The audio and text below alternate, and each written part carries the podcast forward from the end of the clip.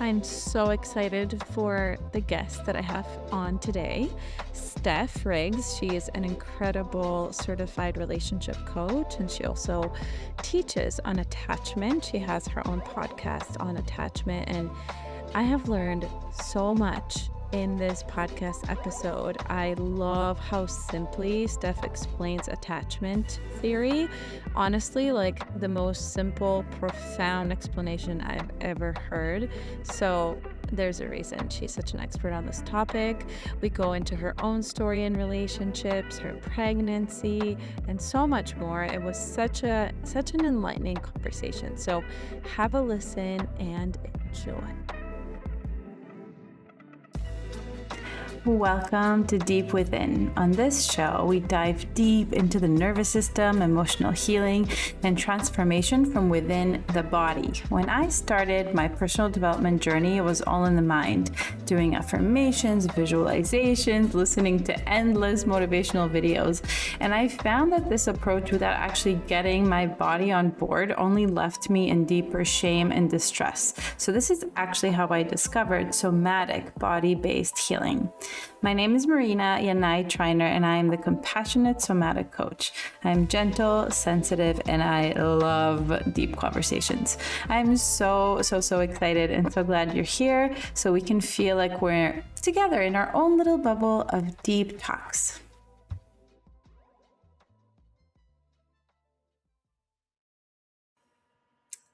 Steph, I'm so, so happy you're here. And a second ago, before I hit record, we were talking mm-hmm. about something, and I really wanted to talk about it actually, which is polarization and all the wars happening and how people are just sitting on two different polarities. And as you do this kind of work, then you can kind of really consider both ends. And I'm going to bring this into relationships in a second, but can you share more about that?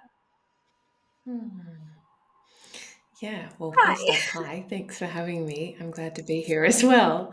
Uh, yeah, I mean, as we were just chatting about before we went live, it's such a crazy time in the world at the moment, and it's been quite eye opening for me to observe, particularly on social media, but also in you know news media.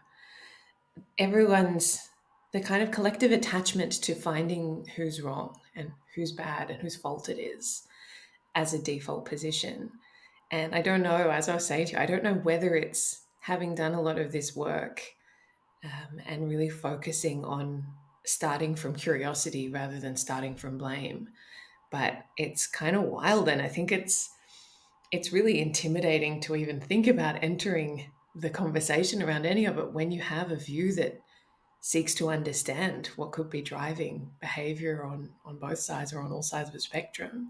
Um, so I really you know take my hat off to you and being so courageous to voice you know that nuance that a lot of people are not interested in hearing um, and inviting people towards more just curiosity and consideration of like yeah it's easy to just decide that you know one person is bad or one side is bad or you know to really project that very black and white view uh, or to say well you know you can't talk about this pain because this pain's bigger um, which i think so many people do. It's everywhere at the moment. It's just i can't believe you're talking about that because you're not talking about this. And it's like playing competition with like whose pain is bigger. And it's like does anyone feel better for having done that I don't know, because I think it's just people jumping up and down, um, wanting to be seen, right? And wanting their pain to be recognized. And I think when we're so committed to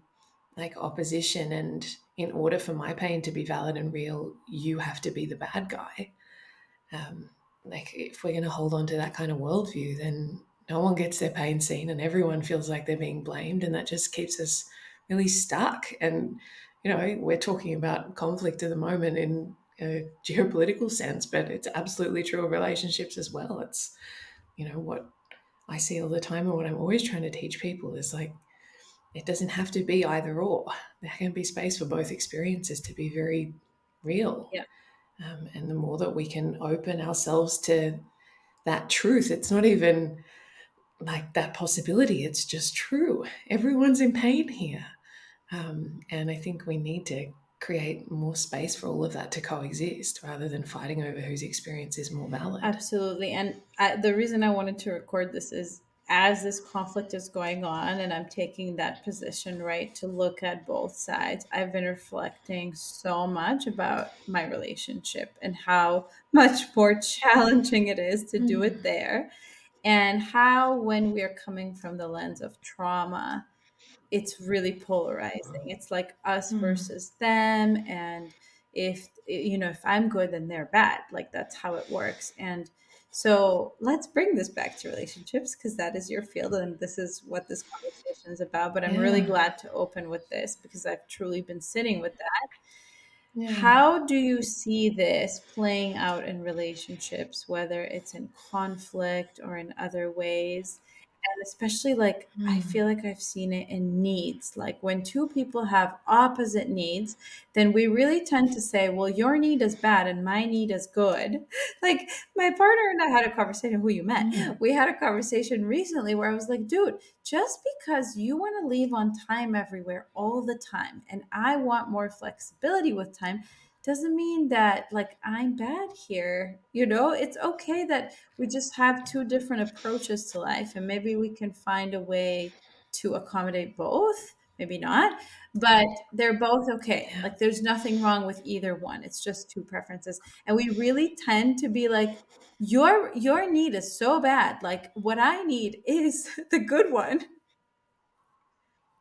Yeah, totally. I think it's it comes up in so many places in relationships. Like I see, I focus a lot on attachment in my work, and I see a lot of people trying to figure out, like, okay, if, if I have anxious attachment patterns in my relationship and my partner's more avoidant, like, which one of us is the problem, basically?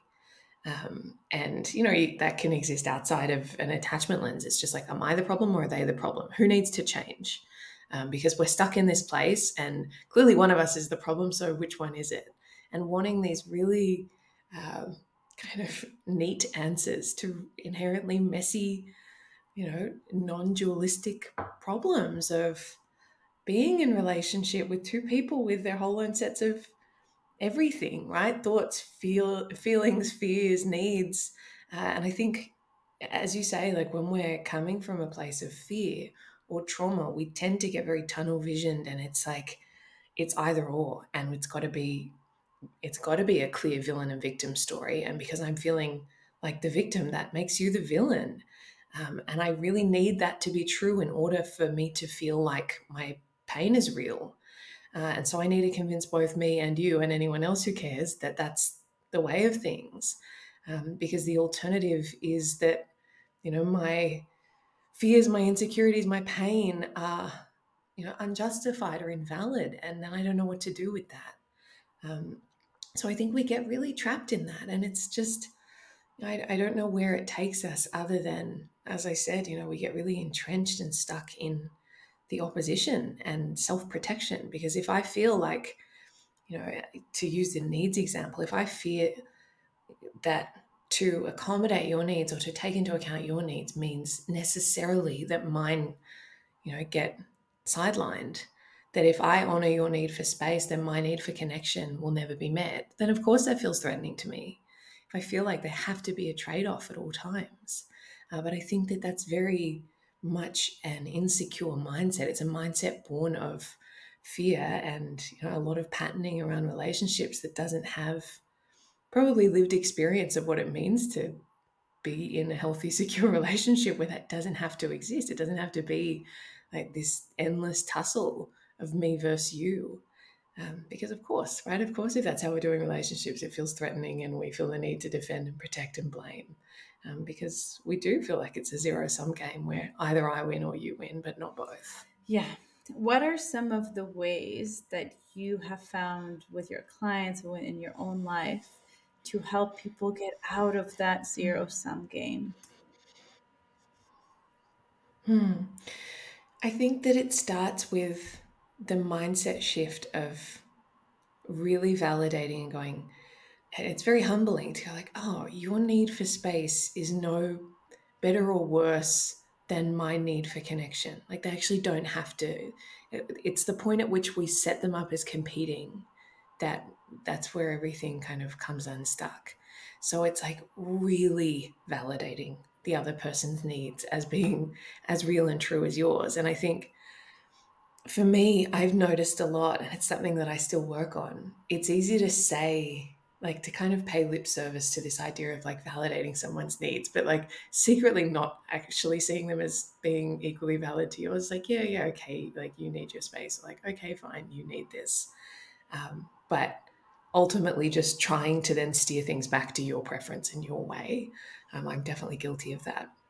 So I think seeing it as like these are both completely true and real and valid, um, and then going, okay, recognizing that this is important to you and this is important to me. How could we come up with a way of doing things that allows both of those to be honored? And it might not be a perfect solution, and it's not like in every moment everyone's happy and everything's you know like like everyone gets every need met all the time um, but i think when there's an overall culture of like yeah we both feel like both of our needs matter and we're like i'm invested in my needs and your needs.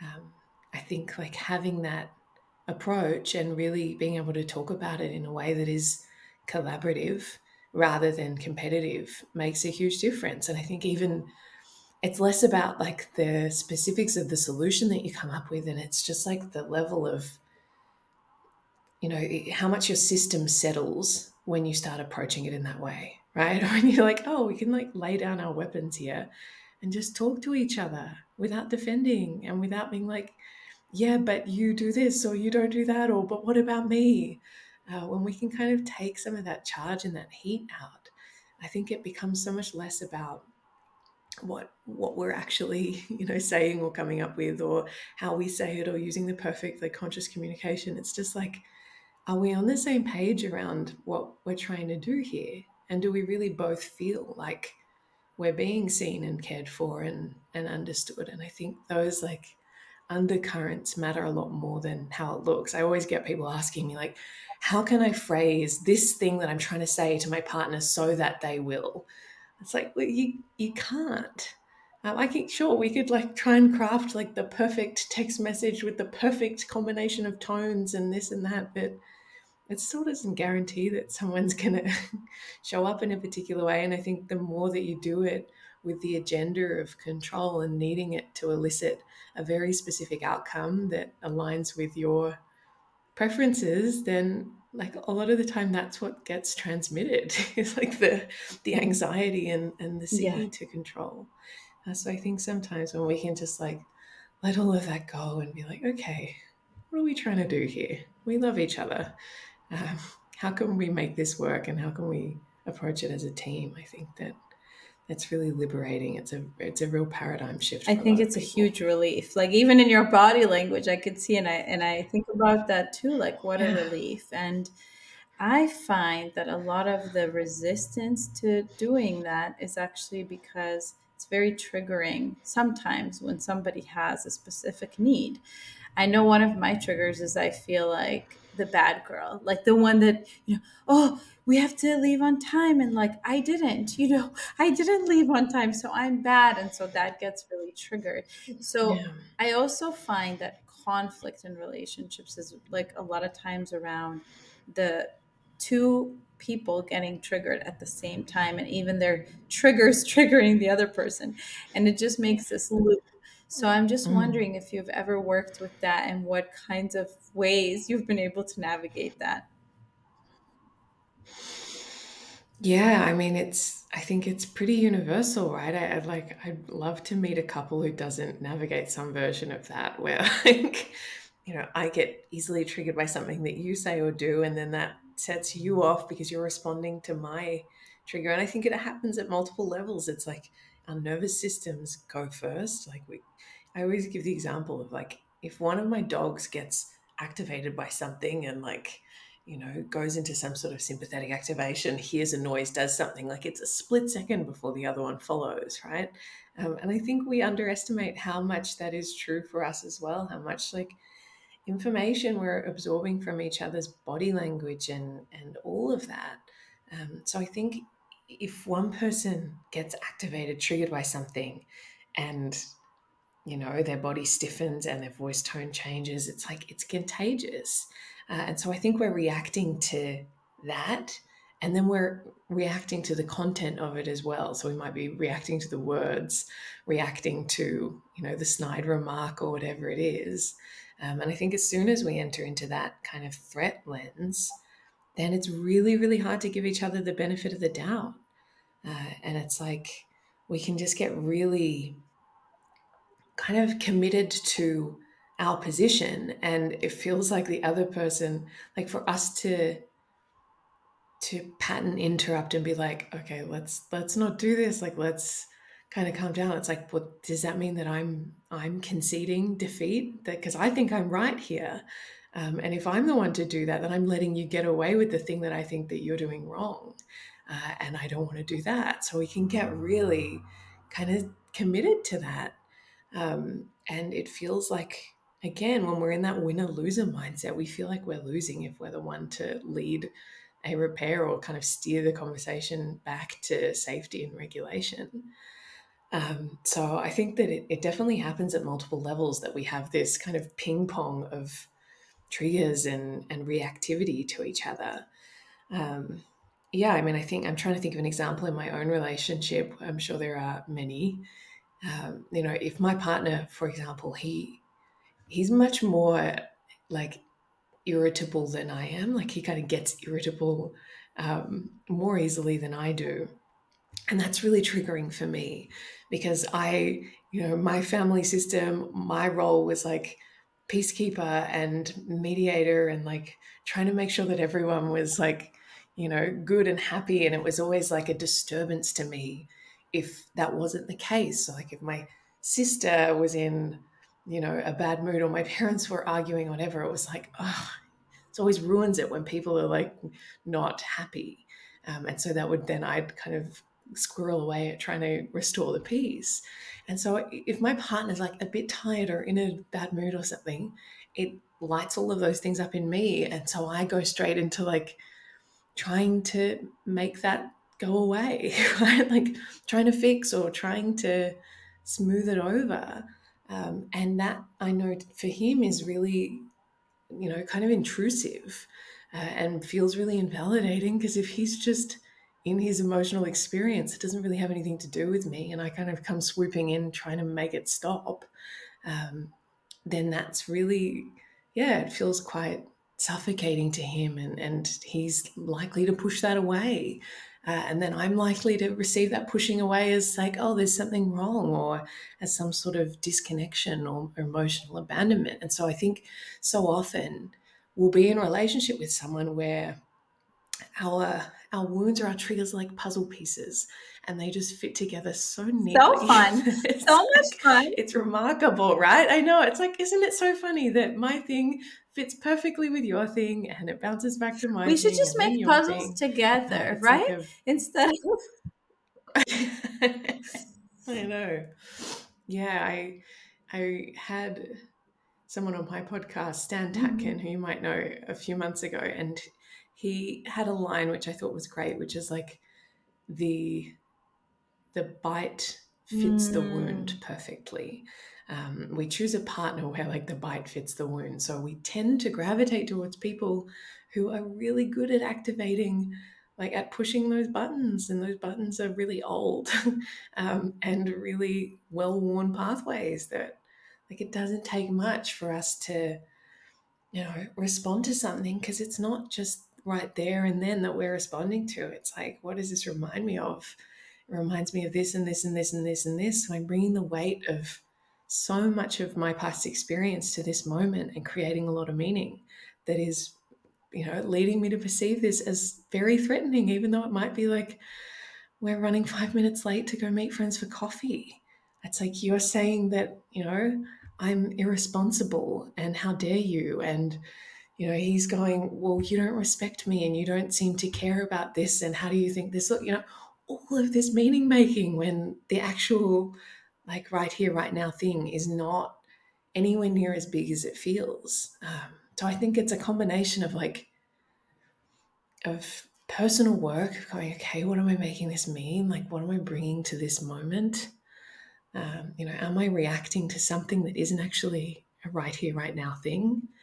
Um, and so it's like that, that kind of is the personal piece. And then the relational piece of like, okay, how can we come up with practical solutions and how can I understand your meaning making so that I can have more compassion for that rather than just going like, "Oh, you're blowing it out of proportion," or like, "Why do you always do this? Why are you getting so defensive? It's not that big a deal."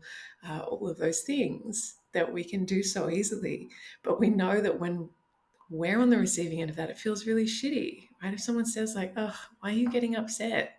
Like, I didn't even say that. It's like, well, yeah, but I'm feeling it and it's real.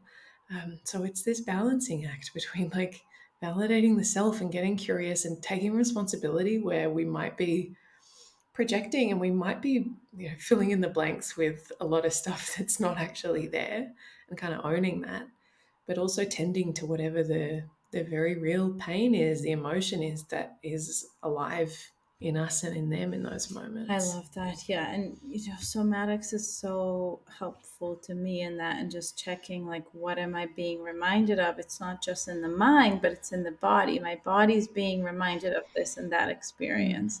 And it's like people just focus on the content so much as if, the content matters. You know, we had this huge fight about water on the floor, you know, and it wasn't really about water on the floor, right? And that's what people really need to remember. Like, it's never about the water on the floor. So, you mentioned somewhere in there about attachment. And I know that's like your big thing. And I want to ask you, what do you feel that people get wrong about attachment? Mm, great question. Uh, a lot of things. I think that it's it's always a tricky uh, line for me to walk because as much as I, you know, love working in that space and I find a huge amount of value in it, and I know a lot of other people do too. I also see so much attachment, pardon the pun, to labels and to um, kind of roles and know, the number of questions I get. You know, what does it mean when my dismissive avoidant partner doesn't text me back for two hours after this happened? It's like there's not a playbook here. Like it's not like there are just four types of people in the world and every person within those categories responds to every situation in the exact same way. Uh, and so I think that it's one of the main things that I try and encourage people to do is like, yeah, like use it to the extent that it's helpful, but don't become fixated on boxes and labels and categories uh, in a way that is counterproductive or that leads you to maybe abandon like cultivating discernment over like what is actually like there's a whole person here and can i be curious about them rather than you know trying to go and find the answer in a book or on instagram or in a podcast so that i don't have to engage with the messiness of the person in front of me uh, so I think that it's balancing those things.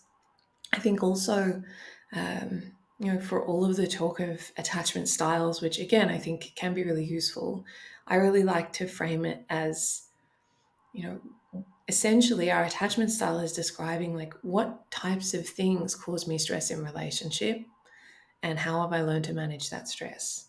So for people with more anxious attachment patterns, which is the bulk of the people I work with, the types of things that cause me stress in relationship, my kind of core wounds in relationship are things around abandonment and unworthiness and you know, wanting to be chosen, fearing disconnection, not knowing how to feel safe when I'm not with someone and attached to them, deriving my safety from outside of myself. And the ways that I've learned to keep myself safe having regard to those fears are by, you know, trying to close the gap at all times and having a lot of activation if I perceive any sort of change in the temperature of the relationship, any sort of disconnection. Uh, if I feel someone pulling away, if I feel like there's any little bump in the road, my system just goes into overdrive trying to fix it and trying to make sure that nothing happens to the relationship because the relationship is the only way I know how to feel safe. And that's even if the relationship isn't very healthy, isn't very functional. It's just like that's the only way. My safety lives outside of myself and it lives in our connection. Um, so I think that you know you can apply that same kind of lens to the other attachment styles, but it's just like, okay, what types of things have I, through my past experience, learned are threatening, scary, unsafe, stressful in in relationships, and what are the ways that I've learned to keep myself safe having regard to that? I think it's a really like kind of elegant and, and simple way of capturing what's going on at any point on the spectrum, uh, and it allows us to then kind of see how universal it is, even though we might present with really different behaviors. We can go, oh, you're doing the same thing as me. Like you're just scared of a different thing and you're just coming up with another, like you're just using whatever tools you have in your toolkit to try and create safety for yourself. So even though I might not relate to that or that thing that is really triggering for you isn't at all triggering for me, I can still go, oh, okay, like that's because you find this thing hard and you're just doing your best to try and create safety for yourself. Uh, so I think it allows us to really, yeah, find more compassion and also depersonalize it a lot because I think, you know, going back to where we started, there is this tendency to be like, you're doing that to me, or like your behavior is about me. And of course, I'm going to get defensive if I perceive that to be true, if I see your withdrawal as being punishing me rather than your way of creating some sort of you know safe haven for yourself when you feel utterly overwhelmed and like totally frozen in fear it starts to like make a lot more sense and i think we can go oh okay fair enough. I might not like it and that's not the end of the road. We don't just give everyone a free pass to behave however they want because they're scared of course but i think when we can take the sting out by going okay you're trying to create safety for yourself the same way i am then we can have a, a, much better shot at having conversations where we actually see each other. We actually understand the pain that we're each in and how we can support each other to feel safer. I love that simple framework of seeing attachment. Can you do the same for the other three attachments as including including mm. secure attachment? Yeah, I mean, I don't know that it works as well for secure attachment because I think that you know, on the whole, securely attached folks don't have a lot of, you know, they don't have much of a blueprint for fear and anxiety and stress around relationship. That's, you know, lucky them that they had enough of a positive experience early in life that they generally trust in the safety of relationships. Um, they kind of know who they are and they can stay connected to that while also connecting with others. It's really like the essence of of the both that we were talking about. It's like oh i can i can know me and know you and i can be connected with myself but also i feel really good being connected to you.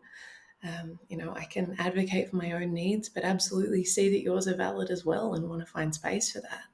Um, so this is just like lovely spaciousness to secure attachment that isn't that like constriction and rigidity of you know, being in fear all the time. And of course, um, for those of us who weren't fortunate enough to start with that point, um, you know, I think there can be a lot of shame or self blame or, you know, what's wrong with me? Why do I suck at relationships? And again, it's just you're the product of your experiences and you've done a really incredible job at adapting to whatever circumstances you found yourself in.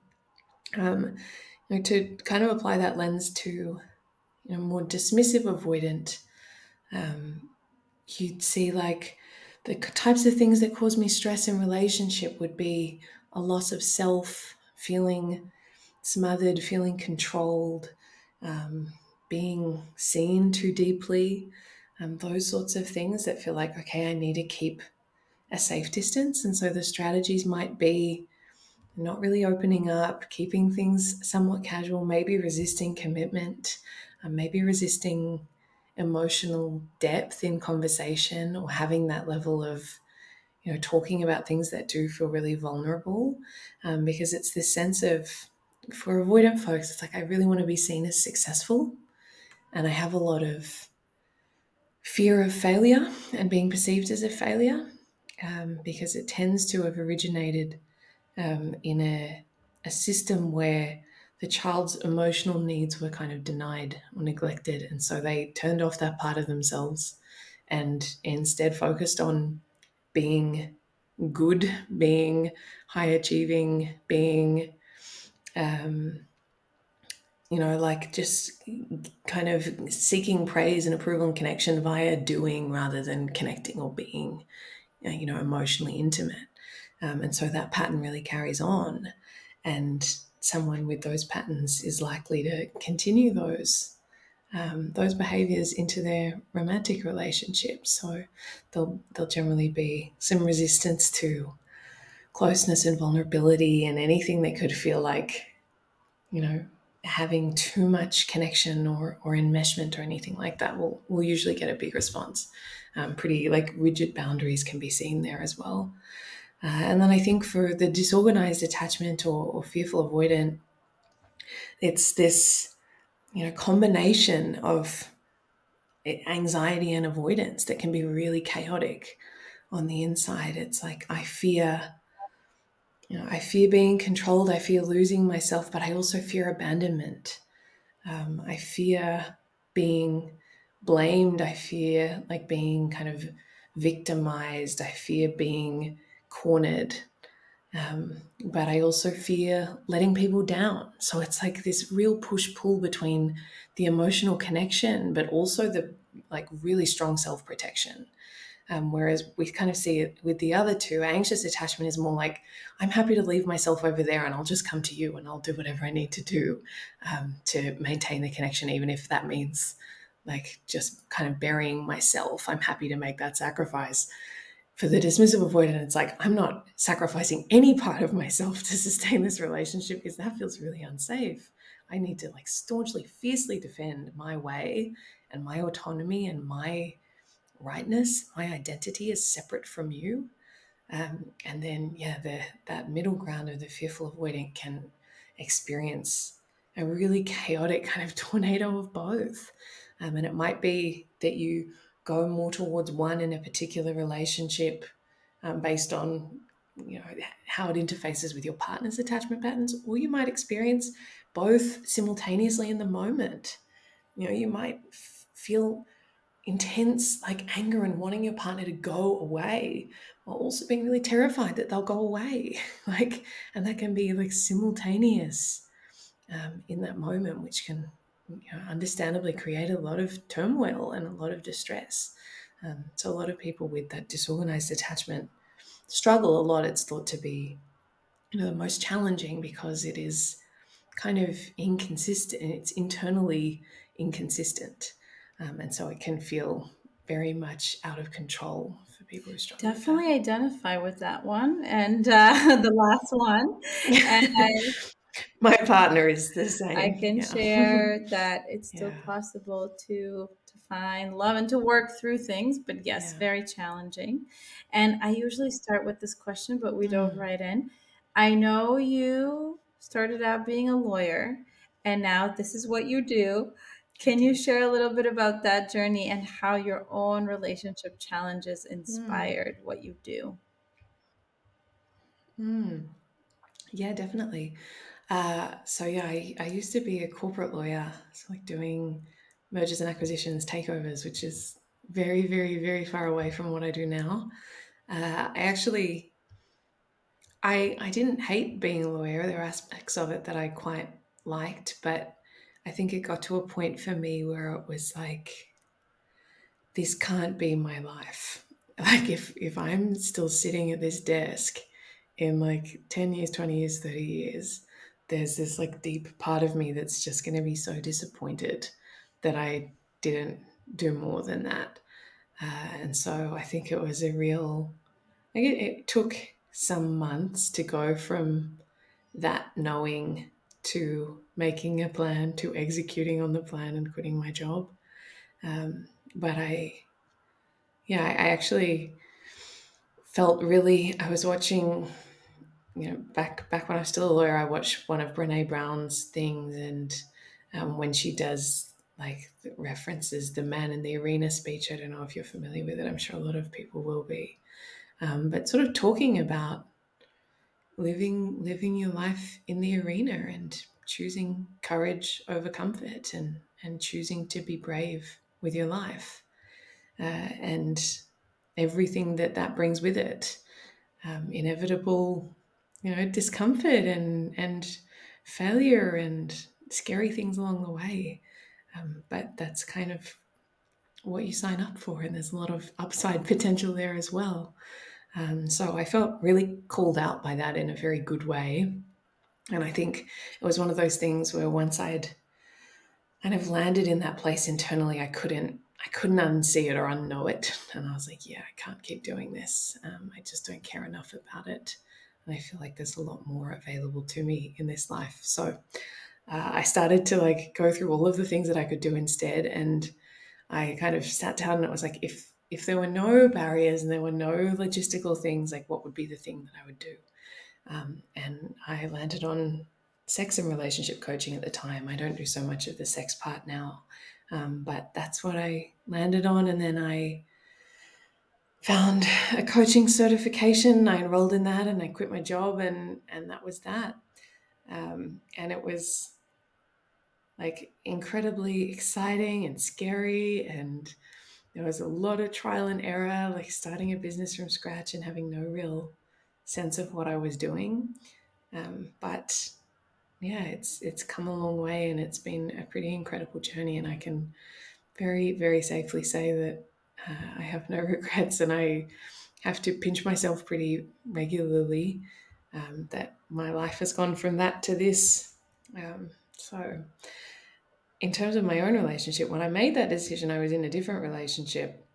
I think that was uh, undeniably part of the whole trajectory. It was a really shitty relationship, to be frank uh, like you know if you think of like the classic anxious avoidant dynamic it was like that on steroids um, and i think a part of me knew when i quit my job that like that would be the next step in in the journey would be leaving that relationship at some point but it was almost like i needed to um, prepare myself because i think that for me you know, having more of an anxious attachment blueprint, like leaving a relationship is really hard.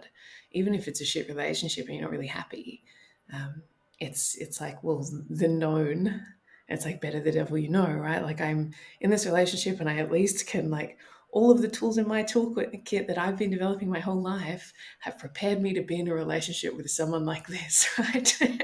uh, and so I think that there's there's a weird comfort in familiarity, even if that familiarity is not what you want and it's not you know in alignment with your needs or, or your desires um, there is something in knowing what you're working with and um, just kind of staying bit by bit and anyway so i eventually having um, done that for about a year the coaching certification after i left my job I kind of worked up the courage for that that final piece, which was leaving my relationship um, and kind of stepping out off the ledge again into the unknown. Um, and you know, at the time, it felt really scary, even though it was like un- unequivocally the right thing to do, and I knew that at the time as well. There's always, you know, fear around the the new chapter and not knowing what that's going to look like. Um, but yeah, I started dating my current partner, Joel, not long after we were friends, so we already knew each other. Um, and now, a couple years later, we're having a baby. So happy days. I mean, I think that makes it sound really um, like storybook, and it certainly hasn't been. Um, but yeah, it's it it when I look back on it, and, and as I said, it sounds a lot neater in that little recap than it has been in practice. And there's definitely been challenging moments, but it does really um, serve as a testament to like doing the scary thing that you know is the thing you need to do. Um, because even though it's been hard along the way, it's like my life is vastly different. Um, and completely better in every way than it was, you know, three, four years ago. So, yeah, beautiful. That's the story. Yeah, it's so inspiring. I think people really need to hear mm. that. And from your story, what came up mm. for me is how do you know the difference between a challenge that you have in your relationship versus I need to leave? Hmm. Yeah, I get asked this a lot. Um, I don't know that there's an, a nice, neat answer for that. I think that, uh, I think for me with that relationship, when I was honest about it, it was like, I don't actually want things to get better. Like, I don't really believe in that. Uh, almost like if you started to do the things I'm asking for, I still don't think that I would want to be here. um, I just like it's kind of too far gone. And there were so many things that weren't right about it that it just felt like it was it was never going to be right for me. Um, and so I think that you know, I think it's hard and, and people do ask me a lot, like, how do I know if it's something salvageable? And I think that uh, a lot of things, you know, most of the time things are salvageable provided that you want to do the work to salvage them and you're invested enough in the relationship and in each other that you are ready to do that work. And it's probably going to be hard, uncomfortable work. Um, so I, I think that it's it's less about like is our particular relationship having regard to like the facts and circumstances irreparable uh, it's more like how do where are our hearts at? Do we want to do that work? Um, do we still really love and respect and admire each other? And, and maybe that's a no, and um, you might still want to do the work to get back to that place, and and all of that's okay. It's just getting honest, I think, about where you're at and what you really want, and where the other person's at and what they want. Because I think if things feel really dire, uh, you're going to need cooperation on both sides. and You're going to need investment on both sides uh, in order to actually, you know, turn the ship around and, and start moving things in the direction that you want. There's going to need to be a lot of commitment and investment there to make that happen. All right, you mm-hmm. guys, from now on, my audio somehow dropped off, but we really didn't want to leave out Steph's interview because it's so brilliant. So just know that my audio dropped off, but she has so many amazing nuggets to share with you. So enjoy. Well, to be honest, we were like at a crossroads for a while on whether to have kids or not, which is kind of wild now that I'm 18 weeks pregnant. Um, but it was for him, it was a really hard one. And it was one that he had a lot of uncertainty about for a long time. Um, you know, a lot of fear and anxiety around what if I'm not a good parent, or what if it means a loss of self, loss of independence, all of those things. What if it, you know, destroys our relationship? Just like all of the worst case what ifs were very much like front and center for him. Whereas for me, I always knew that I wanted to have kids. Um, and sure, like all of those fears that he voiced, I can be like, yeah, fair enough, that could happen. But my bias was towards like, we'll figure it out and it will be good overall. Whereas his bias is like, everything will turn to shit and life will be terrible and I'll be trapped, which, you know, probably reflects like that anxious avoidance split is like, my assumption is like, as long as we're together, everything will be fine. Uh, whereas his is a bit more like protection, like, yeah, minded towards protecting the self and having fear around what that would mean. Um, so that was really hard for us for a long time because it was potentially a, a deal breaker, right? Like if we didn't, uh, like it wasn't, he wasn't a definite no on having kids, but if he had been, that would have been the end of the road. Um, and, you know, his uncertainty around it for a while, I was sort of like, okay, well, we've just started dating. I'm not going to, you know, kind of force your hand on making a decision on that two months into our relationship. Fair enough, we can see how we go. Um, but as time went on, it was like, you know, I I don't know how I feel about continuing down this path with you. And like we were, even though we hadn't been together for that long, like we moved in together pretty quickly, so our relationship felt quite accelerated in many respects. Uh, and it was there was a part in me that was like, is this just insane? Like, do we just fundamentally want different things? Um, and it's this is completely irrational for us to be like continuing to walk down this path together, only to come to, you know, a, an impasse that we kind of knew was coming. So that was really scary and really hard. And we had a lot of uh, kind of long, drawn out emotional conversations about that. Um, and then we actually hadn't even really resolved that.